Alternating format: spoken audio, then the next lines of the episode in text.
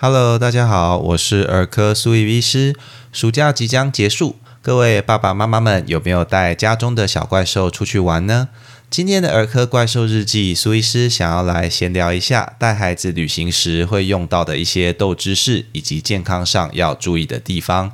也许你会说，不就出去玩而已吗？应该不会有什么状况吧？但事实上，有带孩子出远门甚至出国的爸爸妈妈们就会知道，要在不熟悉的环境下注意孩子的安全与健康是一件多么困难的事。尤其当孩子还小，无法自己移动的时候，更是如此。今天主要分享三个跟出去玩有关的议题，分别是预防感染与意外、搭乘交通工具以及正确使用手推车与背带包巾。首先，就让我们来谈谈怎么预防感染与意外吧。出去玩如果生病是一件非常可怕的事，无法享受旅程，败兴而归事小。如果病得不轻，要在人生地不熟的地方就医，有时非常困难，不只对健康与荷包带来威胁，也可能造成遗憾。因此，事前的准备就显得相当重要了。首先，一定要确保孩子有完成预防接种。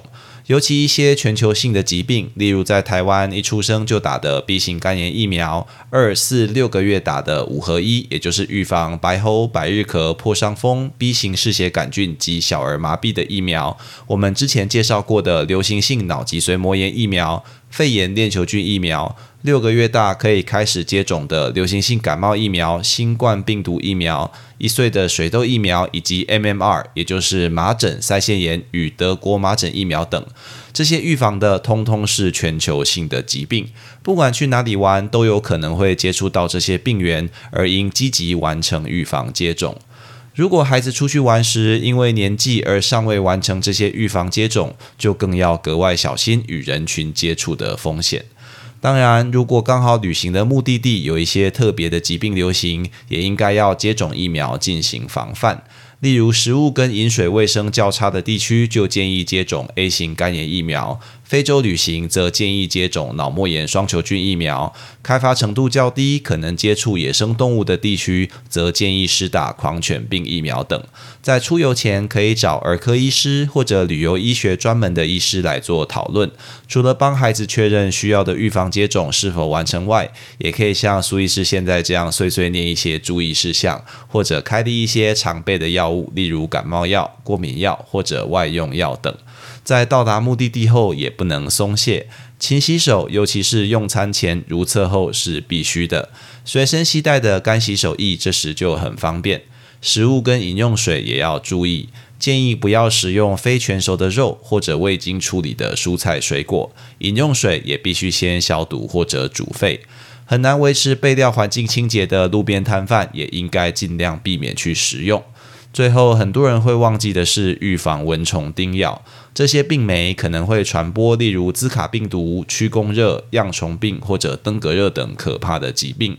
除了着长袖等减少铺路面积外，也可以适时使用防蚊液。有兴趣的爸爸妈妈们，不妨回头参考我们在二十七集所讲的内容。讲完了感染，那意外又该注意什么呢？最重要的其实是确保孩子永远在你伸手可及的范围啊！这听起来很像废话，但又非常重要。因为孩子对环境的危险觉察能力较差，例如移动时就要小心孩子被抱走、被交通工具冲撞；而在旅馆时也要小心外漏的电线与油漆碎片等，这些都需要大人来帮忙注意。儿童最常发生的意外就是交通事故与溺水了。水上活动时一定要穿着救生衣，而如果要游泳或戏水，不管在海边或者泳池，都要有救生员，而且大人全程陪同监督才可以。谈完了预防感染与意外，我们接着来看看搭乘交通工具有什么要注意的地方吧。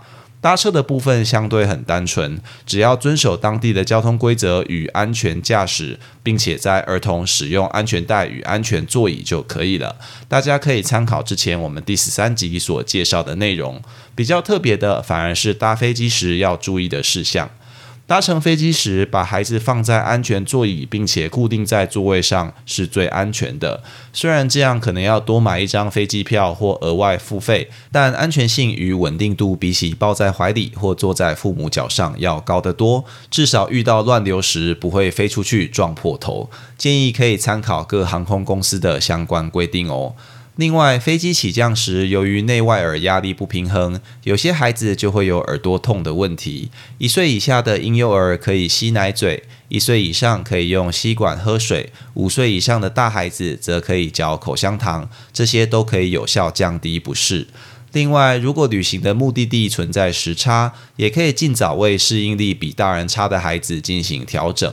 在出发前两到三天改变睡眠的时间，就会很有帮助，并且在到达目的地后，多在有阳光的地方户外活动，就能比较快来调试，减少时差带来的倦怠感了。最后，长时间搭乘交通工具，毕竟对孩子来说是很煎熬的，准备一小袋零食玩具，也是一个不错的方案哦。那接着我们就来看背带、包巾与推车吧。这些小道具不止出去旅行会用到，平时日常生活要带孩子移动也是非常热门的选择。但要如何注意安全，就有学问在里面了。我们先来看背带与包巾吧。它们的功能就是让你可以把孩子穿在身上，让带孩子移动的过程更加方便舒适。这类道具最大的风险其实是影响孩子的呼吸或造成窒息，因此在选择的时候要尽量选择孩子在里面不会蜷曲或者胸腹受到压迫的品相比较好，而四肢也要能够自由移动，不能在里面立正站好，否则也会造成髋关节发育相关的问题。照顾者也应该要时时注意是否能够清楚看到孩子的口鼻，避免孩子呼吸道被衣物、布料之类的堵塞了。在选购这些品相的时候，最好是带着孩子去比对尺寸，洞的大小要适中，不能太小勒住肢体，或者太大让孩子可能从中滑落。而坚硬的部件都要有包覆缓冲，才不会撞伤孩子。而在夏天时，如果能有个遮阳板，那就更是再好不过了。在选好适当的品相后，使用中除了要时时注意布条固定带有没有老化破损之外，请各位爸爸妈妈在使用时一定要把背打直。孩子要上去下来时，就蹲下来或坐下来，把孩子放好再站起来，尽量避免弯腰的动作。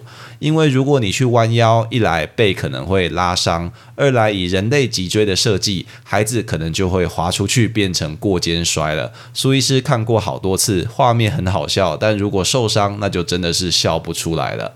最后，我们来看看推车的选购吧。